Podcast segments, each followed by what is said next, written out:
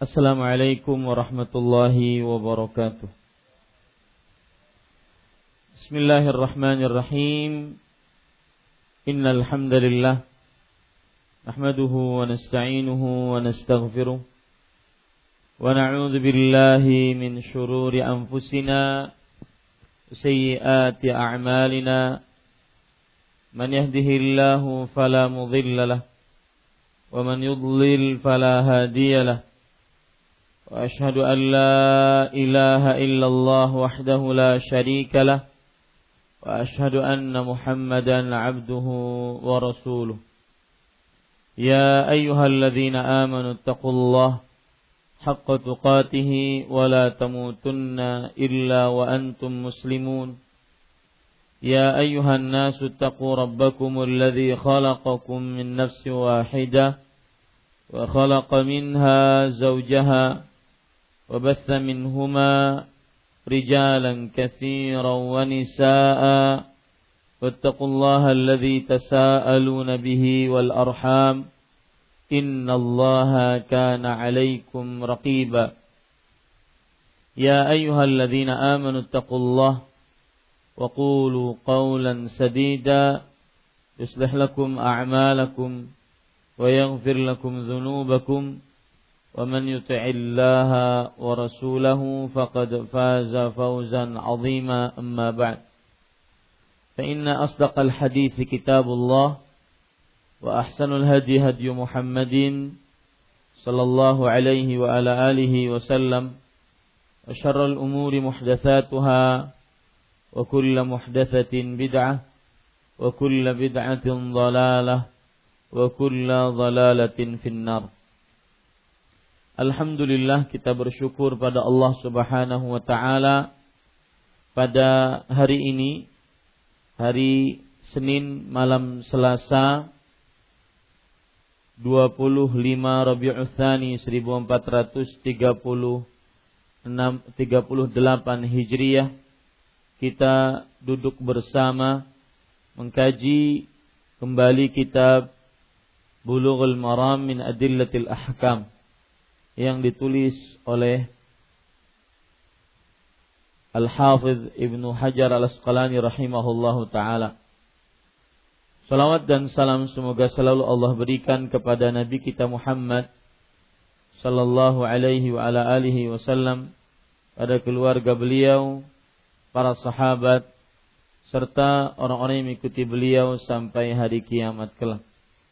Dengan nama-nama Allah yang husna dan sifat-sifatnya yang ulia kita berdoa Allahumma inna nas'aluka al-huda wa tuqa wal afaf wal ghina Wahai Allah, sesungguhnya kami mohon kepada Engkau petunjuk ketakwaan, sifat ifah dan kekayaan. Amin ya rabbal alamin. Bapak, Ibu, saudara-saudari yang dimuliakan oleh Allah Subhanahu wa taala, kita masih membicarakan Kitabus Salah Babu Syurutis Salah. Kitab hadis-hadis yang berkaitan dengan salat, bab yang berkaitan dengan syarat-syarat salat. Dan pada kesempatan kali ini kita membaca hadis yang ke-237.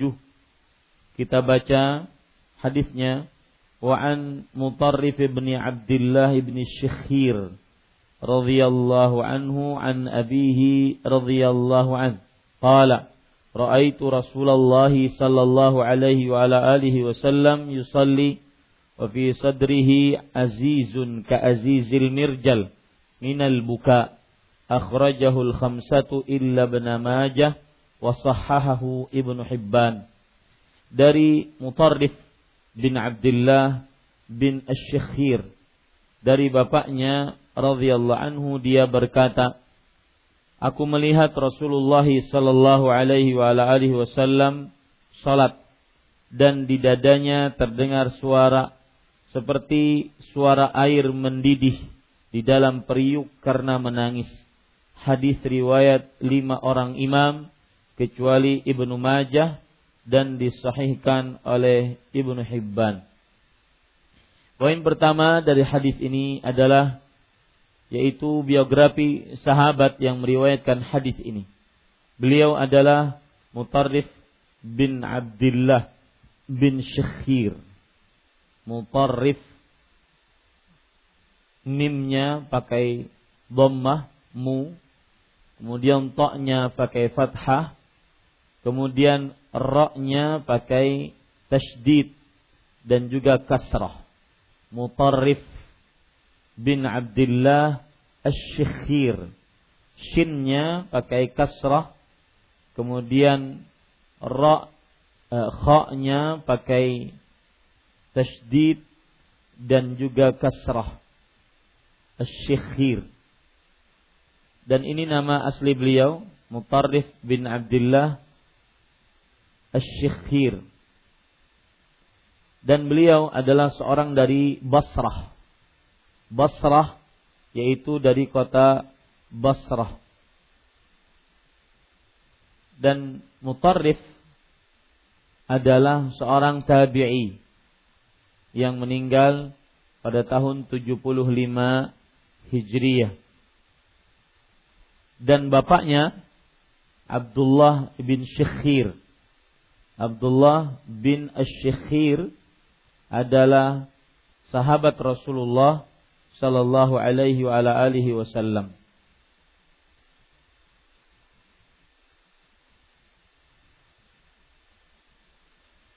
Para ikhwan yang dirahmati oleh Allah Subhanahu wa taala, Mutarrif bin Abdullah Bagaimana sudah saya sebutkan, beliau meninggal pada tahun 95 Hijriyah.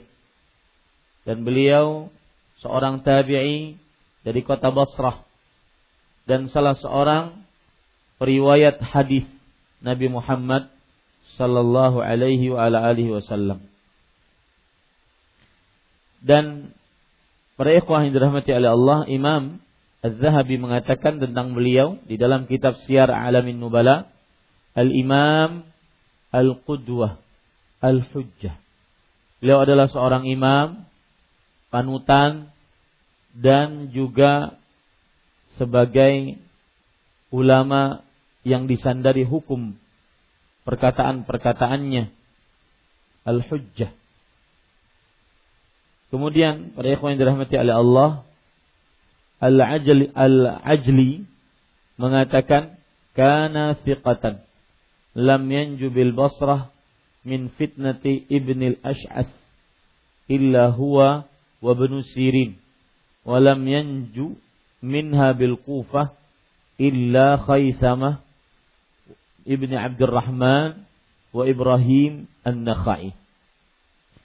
Al-Ajli mengatakan bahwa Mutarrif bin Abdullah adalah seorang yang terpercaya tidak selamat di kota Basrah dari kegentingan di zaman Ibnul As'as kecuali Mutarrif bin Abdullah. Kemudian Ibnu Sirin. Jadi ada kegentingan di masa Abdullah eh, di masa Ibnul Ash'as gentingan tentang pemberontakan maka tidak ada yang selamat dari kegentingan tersebut kecuali Mutarrif ini. Mutarrif bin Abdullah kemudian Ibnu Sirin.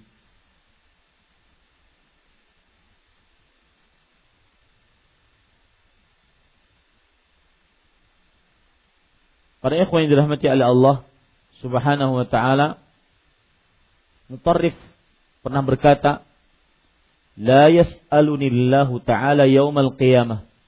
Fayaqul ya Mutarrif ala fa'alta? Ahabbu ilayya min an yaqul lima fa'alta. Ini perkataan menarik. Artinya Allah Subhanahu wa taala sungguh nanti di hari kiamat akan menanyaiku dengan pertanyaan, "Wahai mutarrif, kenapa engkau belum kerjakan?" Ini pertanyaan lebih aku sukai dibandingkan Allah Subhanahu wa taala bertanya kepadaku, bagaimana kamu kerjakan. Maksudnya, perkataan ini adalah menunjukkan perhatian Mutarrif bin Abdullah tentang niat. Beliau mengatakan tadi, di hari kiamat, aku lebih suka untuk ditanya oleh Allah, dimintai pertanggungjawaban, ala fa'alta, kenapa engkau belum mengerjakannya? Ini lebih aku sukai dibandingkan Allah Subhanahu wa taala bertanya kepadaku, lima fa'alta. Dalam artian untuk siapa amalan tersebut kamu kerjakan.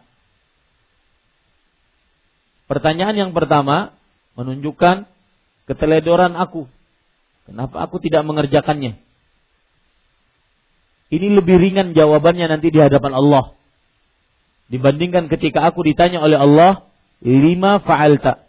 Untuk siapa kamu beramal? Karena itu berkaitan dengan perkara hati, niat, keikhlasan. Dan itu jawabannya sulit. Dan perkataan beliau ini menunjukkan beliau sangat memperhatikan niat, amalan hati, keikhlasan, murni hanya untuk Allah. Tidak dia, tidak ingin didengar, tidak ingin dipuji, tidak ingin mendapatkan sanjungan, pujian, atau yang semisalnya. Kemudian beliau juga mengatakan, dan ini faidah kita mempelajari sejarah-sejarah biografi perawi yang meriwayatkan hadis ini. Beliau juga mengatakan, Mutarrif bin, Abid, bin Abdullah yaqul, "Innama wajadtu al-'abda mulqan baina rabbih wa baina syaitan." Fa in istashalahu rabbuhu wastanqadhahu naja wa in tarakahu wasyaitan wa dhahaba bih. Subhanallah. Beliau mengatakan, aku mendapati seorang hamba terletak di antara Allah dengan syaitan. Kalau seandainya Allah Subhanahu wa taala mengambil hamba tersebut dan menyelamatkannya, niscaya dia akan selamat. Tetapi jika Allah Subhanahu wa taala membiarkan hamba tersebut bersama syaitan, maka syaitan akan menariknya. Perkataan beliau ini kita ambil pelajaran bahwa sering-seringlah minta petunjuk kepada Allah di dalam kehidupan beragama kita agar agar kita senantiasa ditolong oleh Allah, tidak dibiarkan sendirian. Makanya dicontohkan oleh Rasul sallallahu alaihi wasallam. Ya Hayyu ya Qayyum birahmatika astaghith. Aslih li sya'ni kullah fala takilni ila nafsi tarfata ain. Wahai yang maha hidup, wahai yang maha berdiri sendiri, dengan rahmatmu aku minta pertolongan. Maka janganlah sandarkan diriku kepada diriku, walau sekejap mata pun.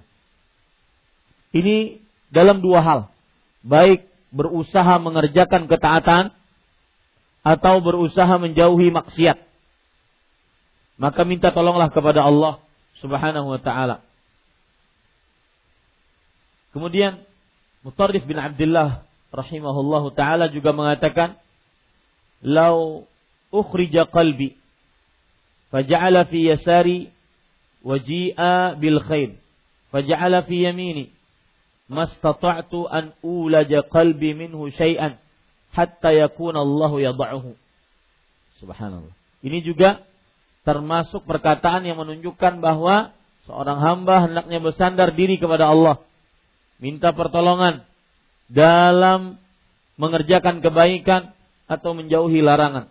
Lihat perkataan beliau.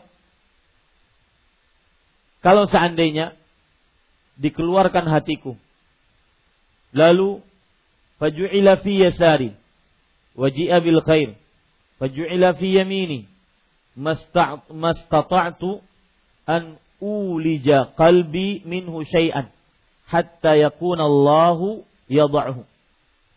Kalau seandainya di, dikeluarkan hatiku, lalu diletakkan hati tersebut di samping kiriku, lalu didatakan kebaikan dan diletakkan di samping kananku, niscaya aku tidak akan sanggup untuk meletakkan kebaikan tersebut ke dalam hatiku walau sedikit pun sampai Allah lah yang meletakkannya di dalam hatiku. Ini menunjukkan bahwasanya segala sumber kebaikan datang dari Allah.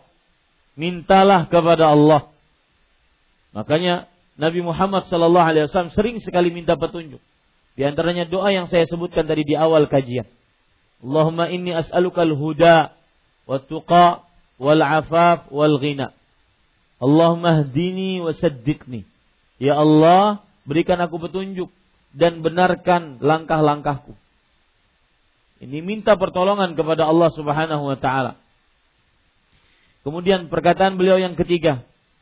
Beliau mengatakan, "La taqul fa inna Allah yaqul, walakin qul qala Allah Ta'ala." Wa qala inna ar-rajula la yakdzibu marratain. Yuqalu lahu ma hadha fayaqulu la syai'a illa syai' la laysa bi syai'.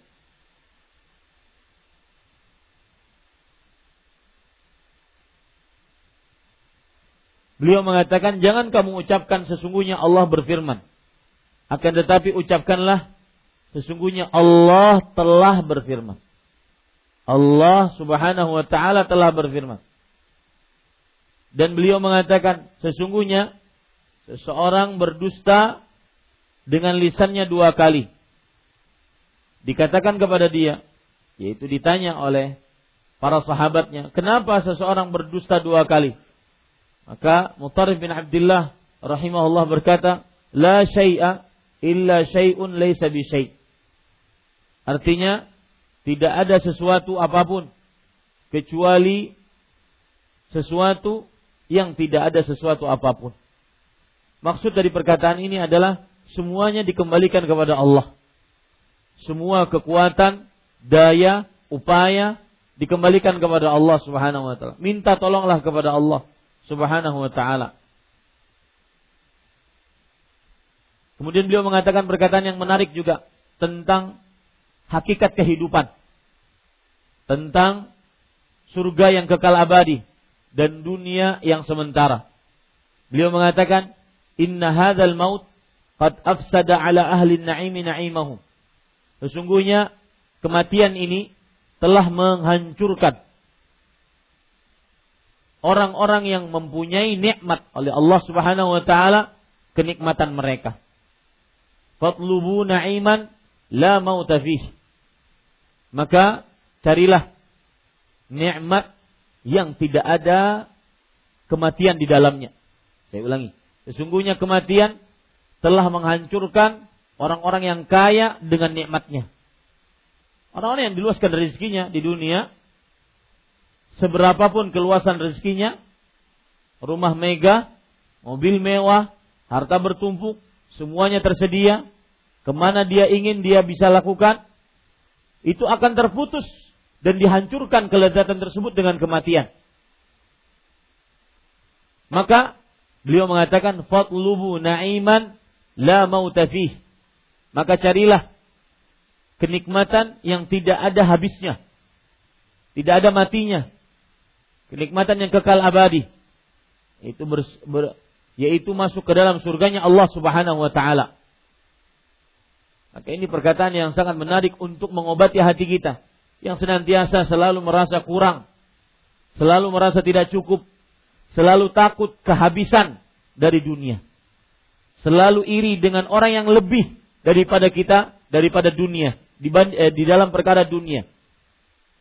Maka beliau mengatakan, Inna hadzal maut qad afsada ahlun na'im na'imahum watlubu na'iman la mauta fih. Sesungguhnya kematian ini telah menghancurkan kelezatan orang-orang yang kaya. Telah menghancurkan kenikmatan, kemewahan orang-orang yang diberikan kemewahan. Maka cari kemewahan, cari kenikmatan yang tidak ada habisnya. Yaitu surganya Allah Subhanahu wa taala. Sebagian orang mungkin sedih, rumahnya selalu ngontrak. Akan tetapi carilah rumah yang ada di dalam surganya Allah Subhanahu wa taala. Rumah yang apabila tidak rumah yang tidak akan pernah hancur, kekal abadi, tidak akan pernah diterpa oleh angin, tidak akan pernah diterpa oleh hujan dan semisalnya. Carilah rumah tersebut. Sebagian orang sekarang mungkin menginginkan motor, menginginkan mobil. Tetapi carilah kehidupan, kenikmatan, transportasi yang tidak ada rusaknya. Tidak ada nilainya, tidak bisa dinilai saking mahalnya. Dialah nikmat surganya Allah Subhanahu wa taala. Kemudian para ikhwan yang dirahmati oleh Allah Subhanahu wa taala sedangkan bapak beliau Abdullah ibnu Asy-Syikhir ini adalah salah seorang sahabat Rasul sallallahu alaihi wasallam yang beliau adalah sahabat tidak terlalu banyak disebutkan tentang biografi bapaknya Abdullah ibn Syekhir radhiyallahu anhu. Kita lanjutkan kepada poin yang kedua yaitu penjelasan terhadap hadis ini. Dari Mutarrif bin Abdullah bin Asy-Syekhir dari bapaknya radhiyallahu anhu.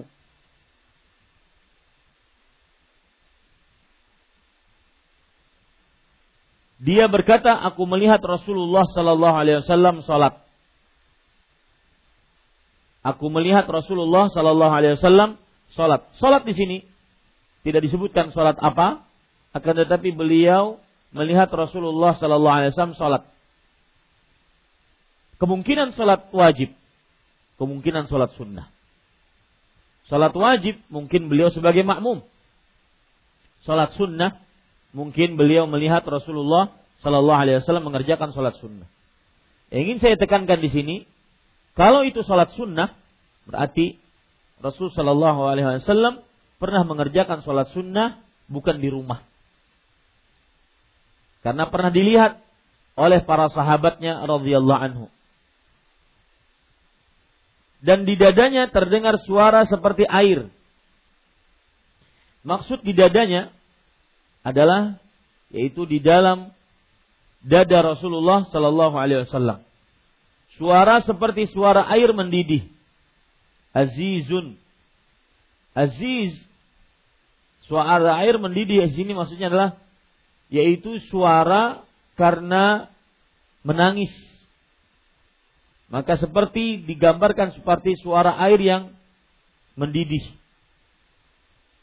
Kenapa? Karena air ketika dididihkan maka dia akan apa namanya? Menge, me, menyemburkan dan menyebut apa? Mem, memperdengarkan suara kepada kita. Di dalam periuk karena menangis. Menangis maksudnya adalah keluar air mata disertai dengan suara. Menangis maksudnya adalah keluar air mata disertai dengan suara. Hadis ini diriwayatkan oleh lima orang imam. Lima orang imam istilah dari Al-Hafidh Ibnu Hajar Al-Asqalani rahimahullah. Lima orang imam adalah empat sahabat Rasulullah, eh, empat, apa, empat imam yang mempunyai kitab sunan dan ditambah dengan Imam Ahmad. Sunan Abi Daud, berarti Imam Abu Daud dalam kitab sunannya. Sunan At-Tirmidzi di dalam kitab as-sunannya. Kemudian Imam Ibnu Majah di dalam kitab as-sunannya. Kemudian Imam An-Nasai dalam kitab sunannya. Kemudian yang kelima Imam Ahmad di dalam kitabnya Al-Musnad. Cuma di sini penulis mengatakan hadis riwayat lima orang imam kecuali Ibnu Majah. Kecuali Ibnu Majah. Berarti Imam Abu Daud, Tirmidzi, Nasai, Imam Ahmad. Imam Ibnu Majah tidak masuk ke dalamnya. Dan disahihkan oleh Ibnu Hibban rahimahullahu taala. Dan hadisnya sahih tidak ada keraguan padanya. Baik, sekarang kita ambil pelajaran dan hukum dari hadis ini. Hadis ini menunjukkan bahwa menangis di dalam sholat tidak membatalkan sholat. Terutama karena khusyuk dan karena hadir hati. Tidak membatalkan sholat dan tidak berpengaruh apa-apa pada sholatnya. Kenapa disebutkan oleh penulis hadis ini di dalam bab syurutus salah? Kenapa disebutkan oleh penulis hadis ini dalam bab syarat-syarat sholat? Karena hadis ini berkaitan dengan mengeluarkan suara dari mulut tatkala sholat. Hadis ini berkaitan dengan mengeluarkan suara dari mulut tatkala sholat. Maka ditakutkan sebagian orang mengira nantinya kalau tidak ada penjelasan, ditakutkan bahwa itu dianggap berbicara. Sedangkan kita sudah pelajari pada kesempatan yang lalu bahwa inna hadhihi salah la yasluhu fiha syai'un min kalamin nas. Innama huwa tasbihu wa takbir wa tahlil wa qiraatul Quran. Sesungguhnya salat ini tidak pantas di dalamnya ucapan manusia. Nah ini dia kata-kata ucapan manusia. Ditakutkan orang yang menangis itu mengucapkan ucapan manusia. Maka faedah yang kedua adalah sisi penyebutan hadis ini di dalam syarat salat karena ditakutkan menangis termasuk dari berbicara yang membatalkan sholat. Padahal tidak membatalkan sholat. Padahal tidak membatalkan sholat. Kemudian beliau mengatakan, eh, kemudian faedah selang, selanjutnya adalah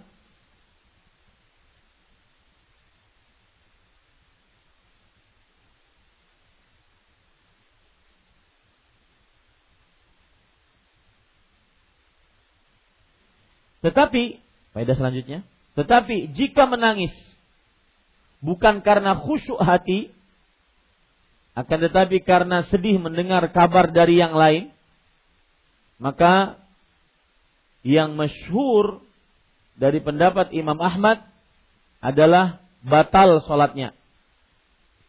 Dan dia juga pendapat Imam Malik dan Abu Hanifah.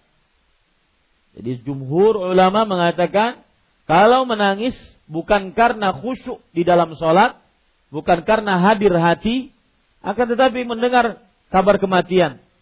Dia lagi sholat Allahu Akbar. Maka ada orang di samping ngobrol atau berbicara, ibunya meninggal.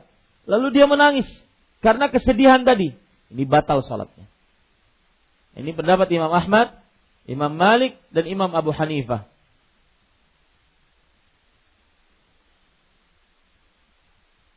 Sedangkan pendapat yang lain mengatakan tidak batal. Sedangkan pendapat yang lain mengatakan tidak tidak batal.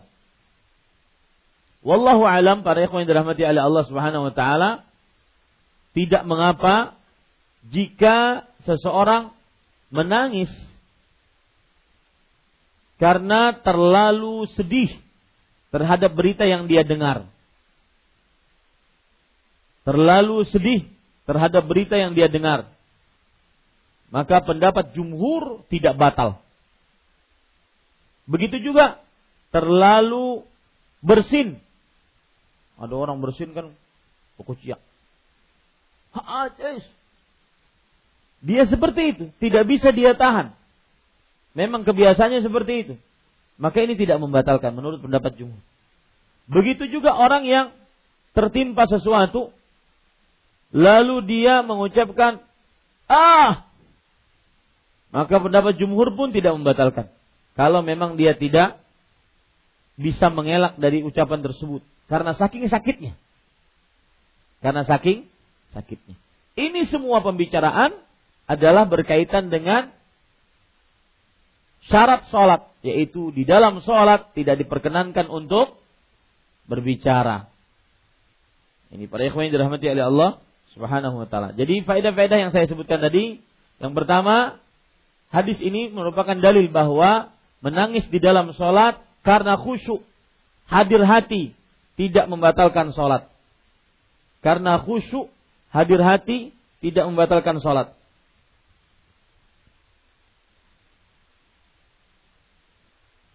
Yang kedua, faedahnya yang sudah kita sebutkan yaitu bahwa apabila menangis bukan karena khusyuk akan tetapi karena sedih mendengar berita musibah kemudian dia dia bisa menahannya. Tetapi dia tetap menangis. Tidak terlalu sedih. Dia tetap menangis. Maka ini bisa batal. Batal sholatnya. Ini pendapat Imam Ahmad Imam Malik dan Imam Abu Hanifah.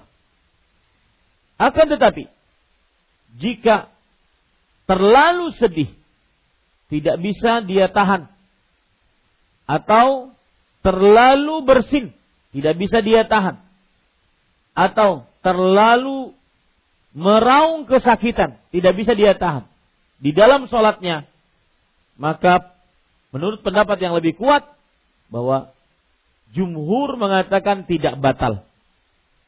Ini kalau terlalu tadi.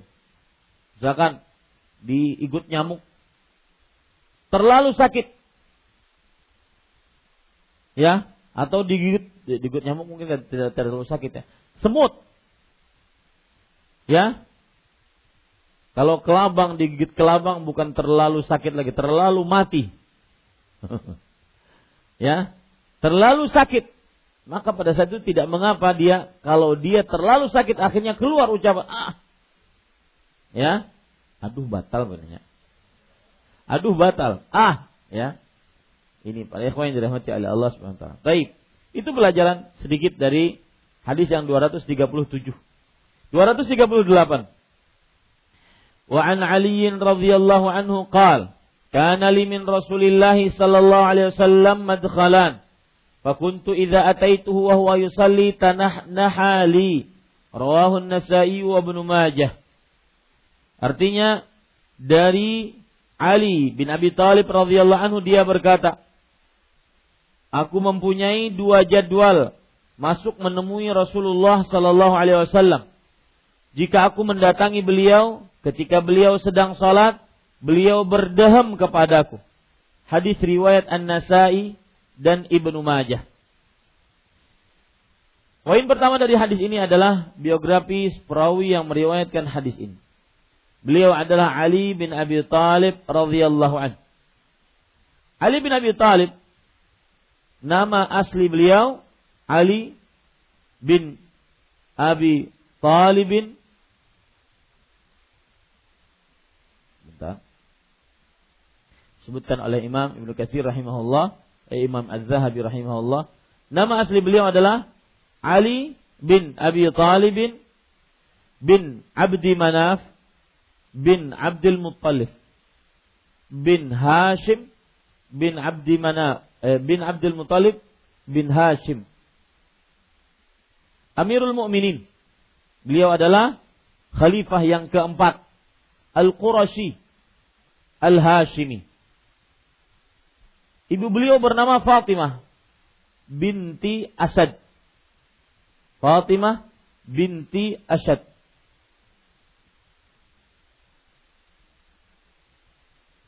Imam Ibnu Imam Az-Zahabi mengatakan kana minas sabiqin al-awwalin. Beliau termasuk orang-orang yang pertama kali masuk dalam agama Islam. Syahida Badran wa ma ba'daha. Beliau termasuk orang yang ikut perang Badar dan perang-perang selanjutnya. Wa kana yukna Aba Turab dan kunyah beliau adalah Abu Turab. Kunyah beliau adalah Abu Turab. Kenapa disebutkan atau dikunyahi Abu Turab? Yaitu para ikhwan yang dirahmati oleh Allah, saya bacakan hadis yang riwayat Imam Muslim. Ya, dalam hadis ini terdapat hal yang menarik. Perhatikan para ikhwah yang dirahmati oleh Allah,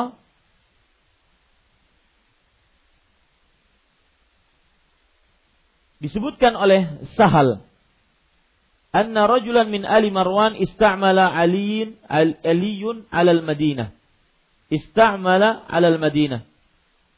Bahwa seseorang dari keluarga Marwan ustu'mila alal Madinah, menjadi gubernur di kota Madinah.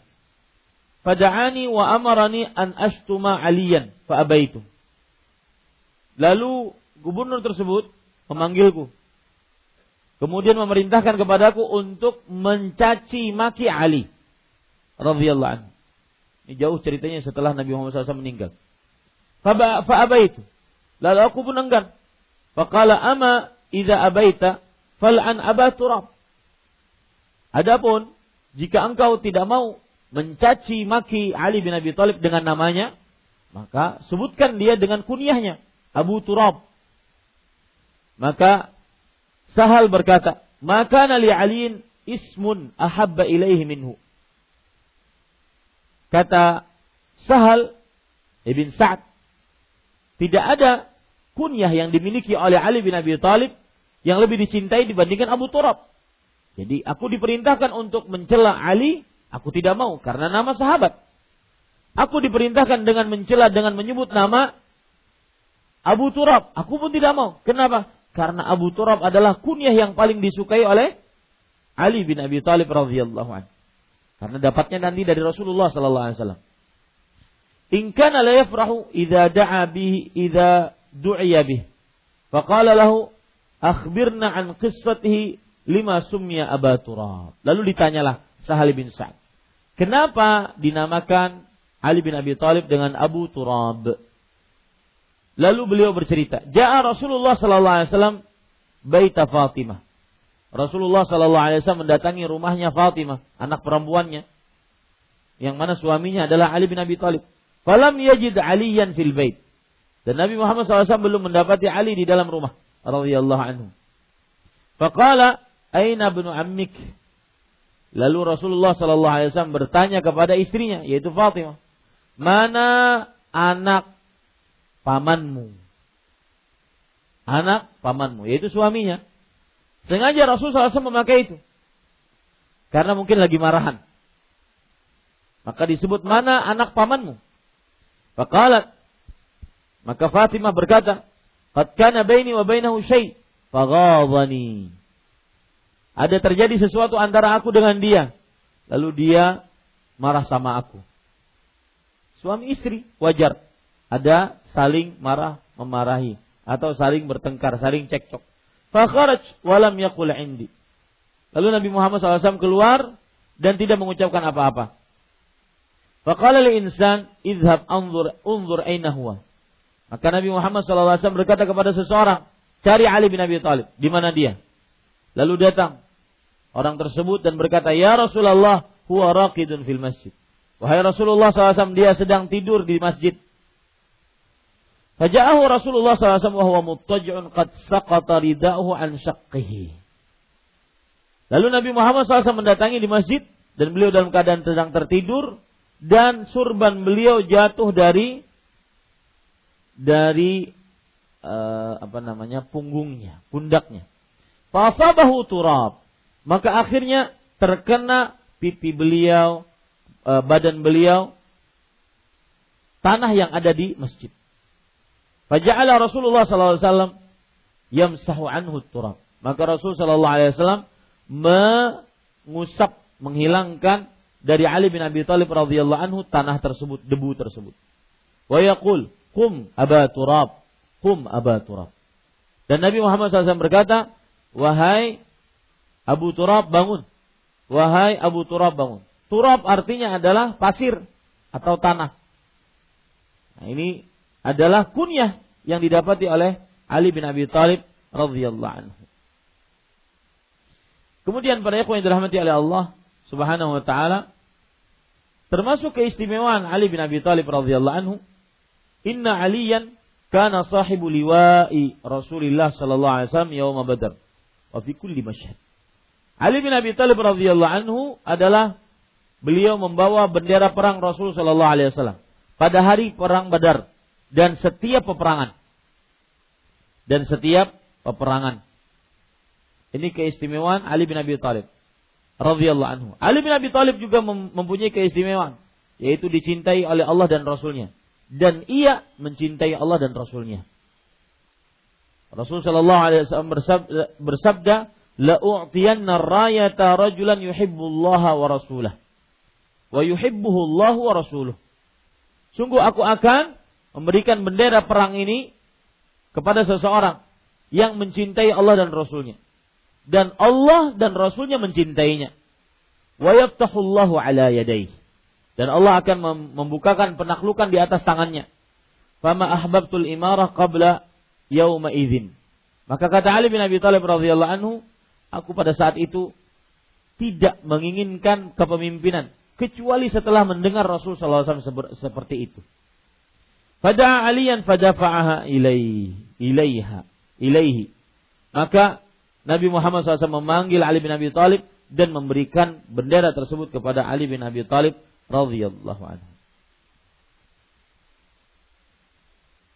Kemudian keistimewaan dari Ali bin Abi Thalib radhiyallahu anhu juga yaitu para ikhwan yang dirahmati oleh Allah, Ali bin Abi Thalib di dalam peperangan yang terjadi sepeninggal Rasul sallallahu alaihi wasallam perang Siffin, perang Jamal. Ini semua adalah wallahu alam Ali bin Abi Thalib lebih benar istihadnya dibandingkan sahabat yang lain. Wallahu alam. Dan kita mencintai Ali bin Abi Thalib dari beberapa sisi. Yang pertama beliau adalah muslim. Yang kedua beliau adalah sahabat. Yang ketiga beliau adalah kerabat Nabi Muhammad sallallahu alaihi wasallam. Yang keempat beliau adalah menantu Rasul Shallallahu Alaihi Wasallam. Yang kelima karena beliau memang dicintai oleh Allah Subhanahu Wa Taala. Dan kita meletakkan Ali bin Abi Thalib radhiyallahu anhu pada tempatnya. Tidak terlalu berlebihan seperti orang-orang Syiah Rafidah, tidak terlalu meremehkan seperti orang-orang Nawasib, Nasibah yang membenci Ali bin Abi Thalib radhiyallahu anhu. Silahkan azan dulu.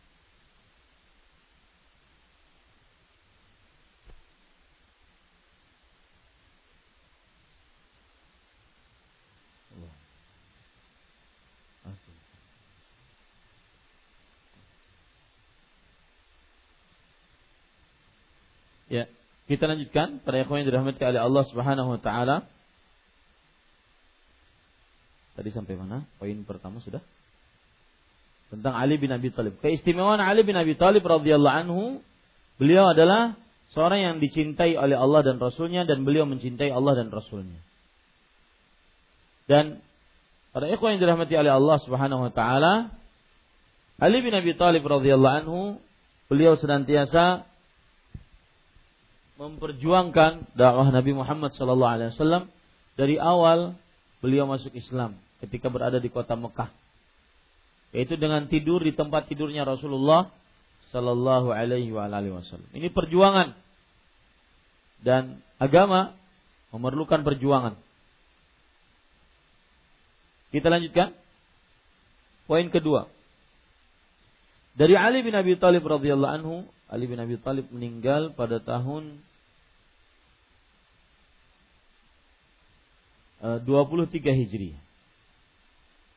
13 Rajab 23 Hijriah.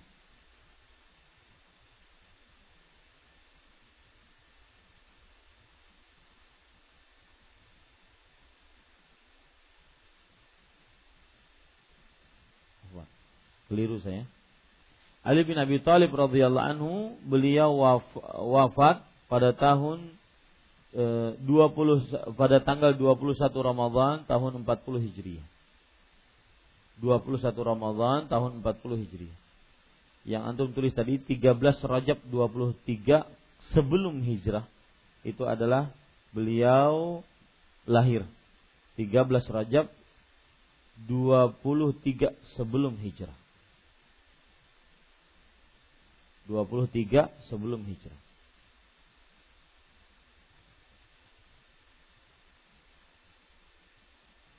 Kita lanjutkan pada ikhwan dirahmati oleh Allah Subhanahu wa taala. Dari Ali bin Abi Thalib radhiyallahu anhu dia berkata, "Aku mempunyai dua jadwal.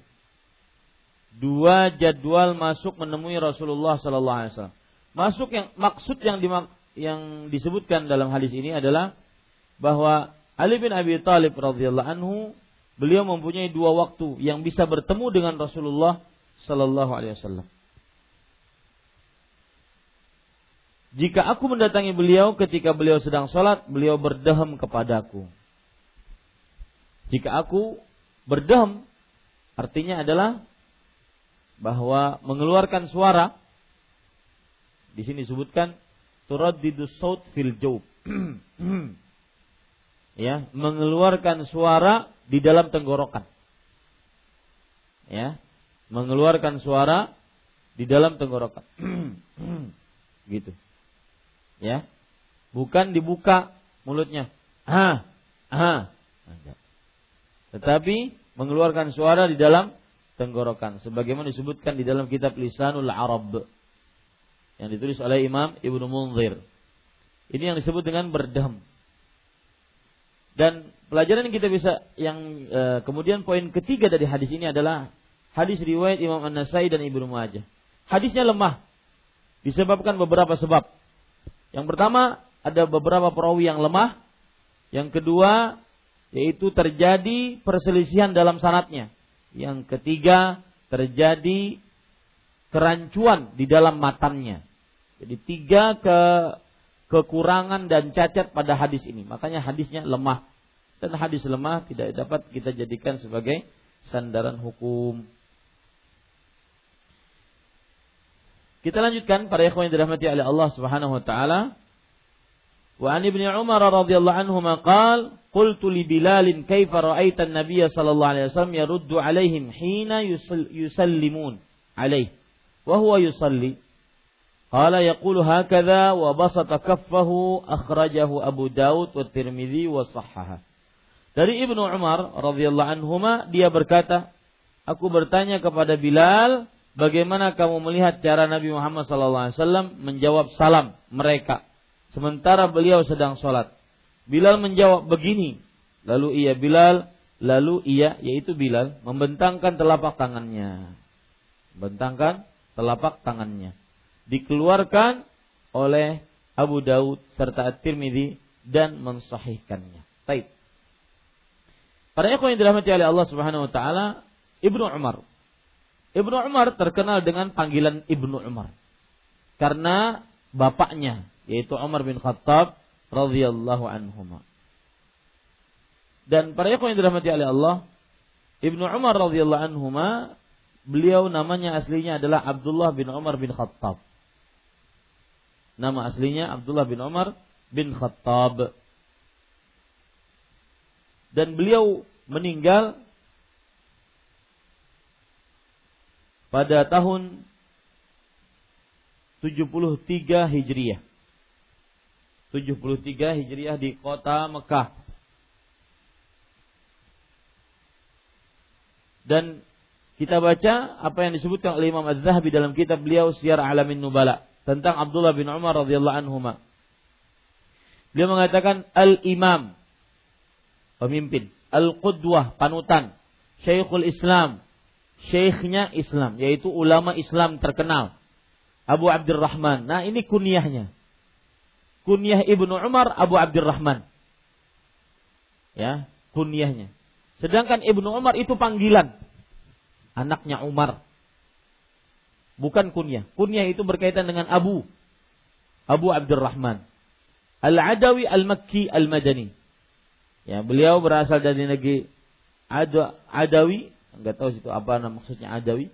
Akan tetapi beliau juga disebut orang Makkah dan disebut juga orang Madinah. Karena semua tempat tersebut beliau pernah menempatinya.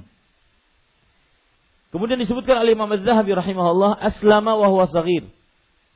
Abdullah bin Umar radhiyallahu anhu masuk Islam dalam keadaan beliau masih kecil. Summa hajara ma'abihi lam yahtalim. Lalu beliau berhijrah bersama ibu eh, bersama bapaknya dalam keadaan belum belum eh, balik, belum balik. Kalau belum balik itu umur berapa? 10. Wastasghira yauma Uhud. Dan beliau dianggap kecil pada hari Uhud hari Uhud atau peperangan Uhud itu tahun keberapa Hijriah? Tahun ketiga Hijriah. Baik, kita hitung ya. Sekarang beliau tadi dikatakan bahwa beliau masuk Islam ketika kecil. Kemudian beliau berhijrah bersama bapaknya dalam keadaan belum balik. Kemudian beliau dianggap orang yang masih kecil pada peperangan Uhud. Peperangan Uhud tahun ketiga Hijriah. Berarti umur beliau waktu itu 14 tahun. 14 tahun. Kita ingin tahu beliau itu berhijrah umur berapa? 14 tahun. Beliau masih dianggap anak kecil. Uhud, kemudian tahun ketiga itu Uhud. Tahun kedua tahun pertama. Ya. Tahun pertama berhijrah. Berarti umur beliau berapa? 11 tahun. 11 tahun beliau berhijrah bersama Umar bin Khattab radhiyallahu anhu. Berarti masuk Islamnya sebelum itu. Sebelum berhijrah. Ini menunjukkan bahwasanya anak-anak muda diajak untuk menuntut ilmu agama.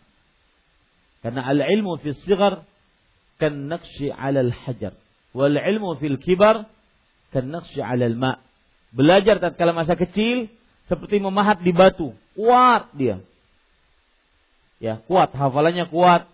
Saya dulu pernah waktu di pondok tahfidz di kota Kudus, ada anak Pak Yai umur kelas 3 SD sudah hafal Quran.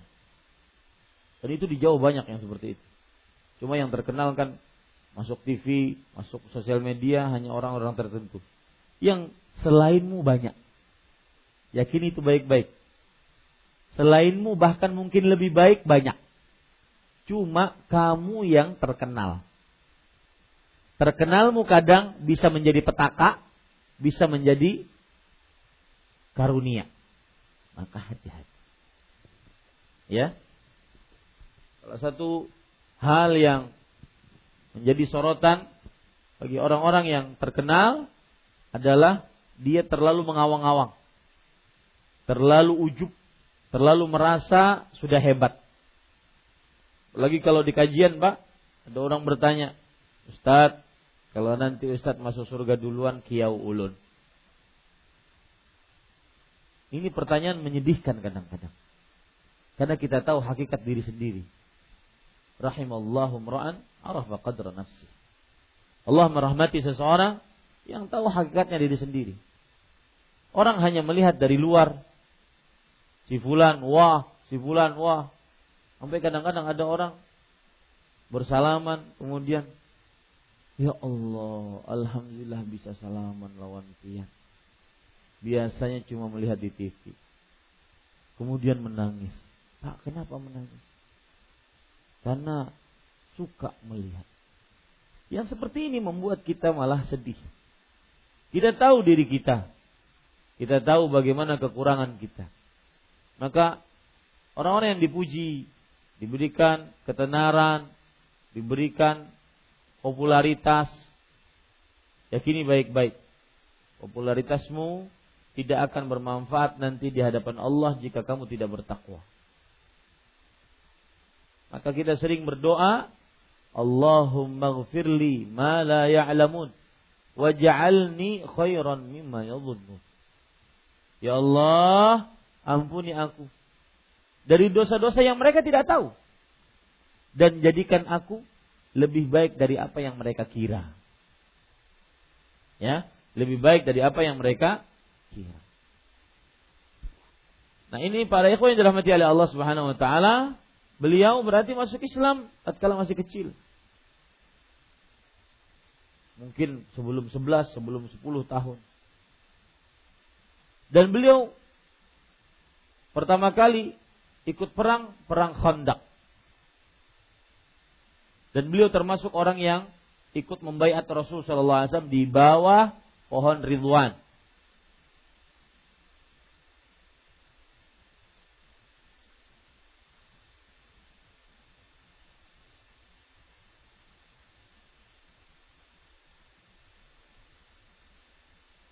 Kemudian para ikhwan yang dirahmati oleh Allah Subhanahu wa taala dan beliau termasuk dari sahabat yang banyak meriwayatkan hadis Rasulullah sallallahu alaihi wa alihi wasallam.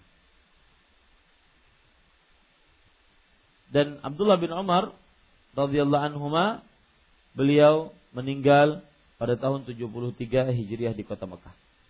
Baik. Para ikhwan yang dirahmati oleh Allah Subhanahu wa taala, poin selanjutnya yaitu penjelasan hadis ini. Dari Ibnu Umar radhiyallahu anhu dia berkata, aku bertanya kepada Bilal.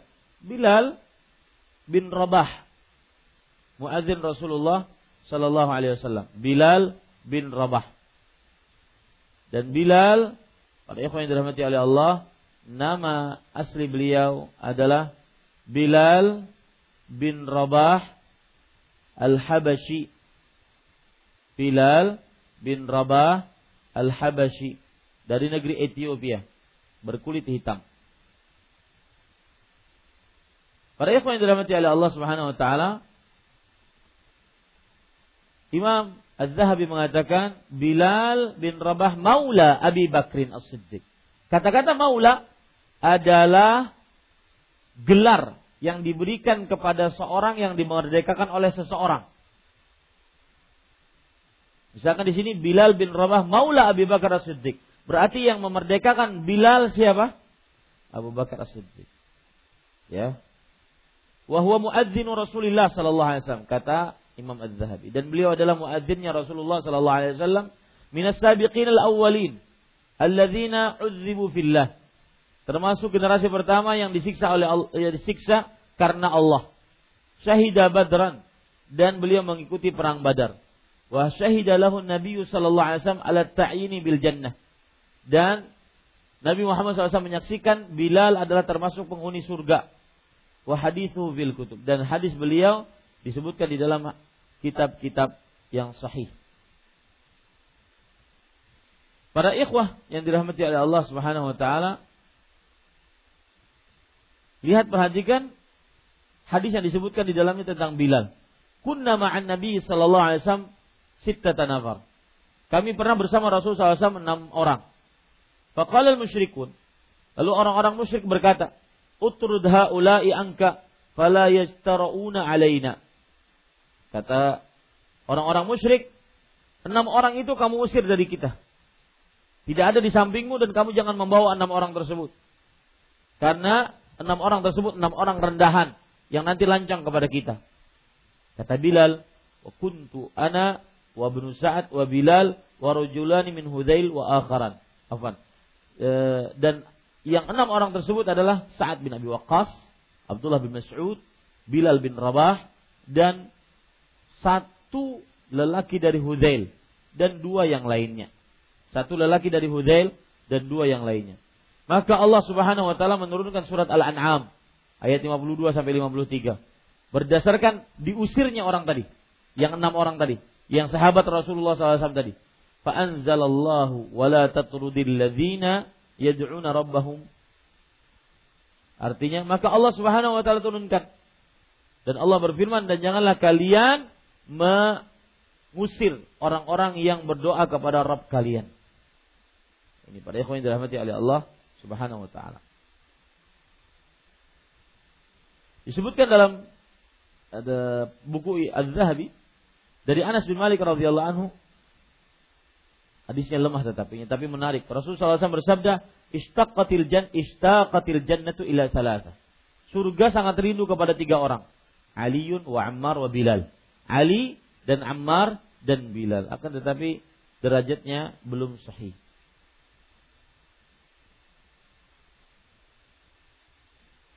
Baik.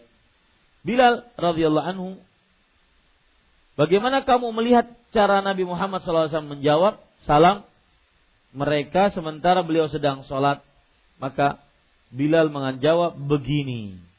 Lalu ia yaitu Bilal membentangkan telapak tangannya. Membentangkan telapak tangannya.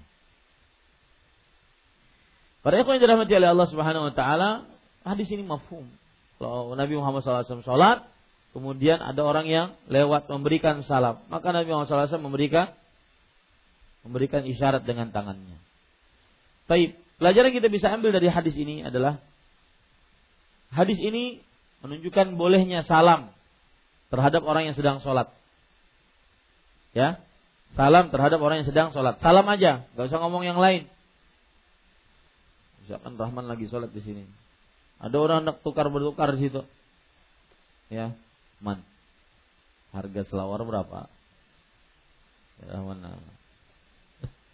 Lima ribu jadi itu dijual lima ribu. Ya, ini cuma mengucapkan salam kepada orang yang sholat. Boleh, tidak mengapa. Karena Nabi Muhammad SAW tidak mengingkari sahabat yang mengucapkan salam kepada beliau. Dan ini pendapat Ibnu Umar. Dan ini mazhab Hambali dan Syafi'i. Mazhab Hambali dan Syafi'i dan Syafi'i. Sedangkan mazhab Imam Malik mengatakan makruh mengucapkan salam kepada orang yang sedang sholat. Artinya makruhnya kepada bukan kepada orang yang sholatnya, tetapi kepada siapa? Yang mengucapkan salam. Kemudian ikhwan yang dirahmati Allah, pendapat yang paling benar adalah tidak tidak mengapa. Kalau seandainya seseorang ingin mengucapkan salam kepada orang yang sedang sholat. Pelajaran yang selanjutnya kita bisa ambil dari hadis ini adalah bahwa hadis ini menunjukkan yang men, yang menjawab salam dari orang yang sholat memberikan isyarat dengan tangannya memberikan isyarat dengan tangannya jika ingin menjawab salam di dalam salat. Kemudian pelajaran yang ketiga, hadis ini juga menunjukkan bahwa memberikan salat tidak membatalkan salat. Meskipun syaratnya eh, meskipun tidak ada hajat atau keperluannya sedikit. Misalkan Allahu Akbar, Assalamualaikum. Gak perlu sebenarnya kita untuk menjawab angkat tangan atau apa. Tidak ada tidak ada keperluan yang mendesak, tetapi kita tetap mengangkat tangan. Boleh, tidak makruh. Ya, boleh dan tidak dimakruhkan.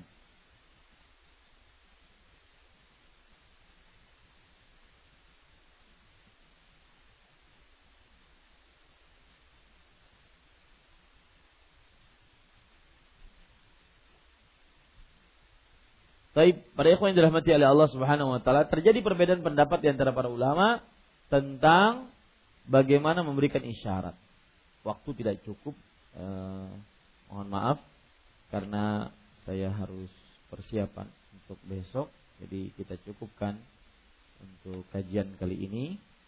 Dan ini adalah hadis yang terakhir yang kita baca sebelum kita libur insya Allah dan kita akan lanjutkan lagi pada tanggal eh, Masehinya yaitu kira-kira tanggal 6 Februari. Ya, 6 Februari dan itu bertepatan dengan tanggal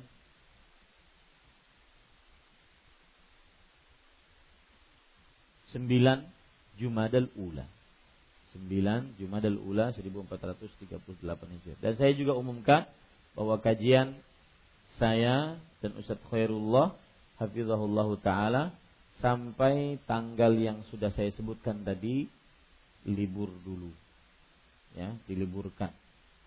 Mungkin pekanan ketika saya sampai tanggal 4 ya, Februari itu kalau seandainya siang maka pekanan akan tetap jalan. Ya, sampai di sini kita langsung kajian. Sampai di sini langsung kajian. Insya Allah taala. Mudah-mudahan kita diberikan kesehatan dan uh, saya ucapkan untuk berpamitan astaudiakallah alladzi la tadi'u wada'i'ahu semoga Allah Subhanahu wa taala senantiasa menjaga kita di dunia dan di akhirat. Dan pada ikhwah Bapak Ibu saudara-saudari yang dimuliakan oleh Allah termasuk kebiasaan para salafus saleh jika ada orang yang ingin pergi ke tanah suci maka diperkenankan untuk menitipkan doa kepada orang-orang yang ingin pergi ke tanah suci. Maka ada beberapa ikhwah saya Ustaz Khairullah Pak Musta'in dan yang lainnya yang ingin ke tanah suci silahkan jika ingin menitipkan doa kepada Allah Subhanahu wa taala untuk disampaikan nanti di tempat-tempat yang suci seperti di depan di Masjidil Haram, di Masjid Nabawi atau yang semisalnya. Demikian kita cukupkan dengan kafaratul majlis subhanakallah hamdik asyhadu an la ilaha illa anta astaghfiruka wa atubu. Wassalamualaikum warahmatullahi wabarakatuh.